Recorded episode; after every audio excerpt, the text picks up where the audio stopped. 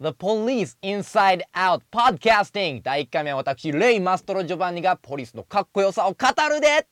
まあポリス言うてもパッてくる人はあんま多くないかも分からへんねんけどちょっと説明させて。ポリスはあのねレゲエをレゲエとポップとパンクを混ぜてすごく分かりやすく80年代にしてくれたバンド。だから今レゲエがあの身近にあるのもポリスのおかげかも分からへん。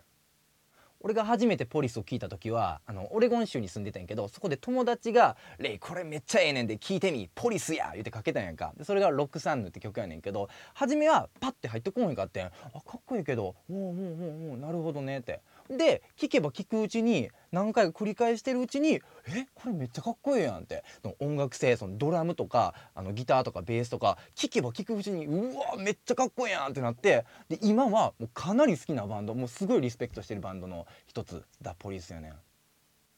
まあ、ポリスの話いろいろやったんやけどあのねもうポリスの映画「ポリスインサイドアウト」もう一足先に見してもうたわ。もうこれねもうほんまに俺はポリスのイメージを先にやっぱ音楽聴いてるからいろいろあったんやけどもうねクールってイメージから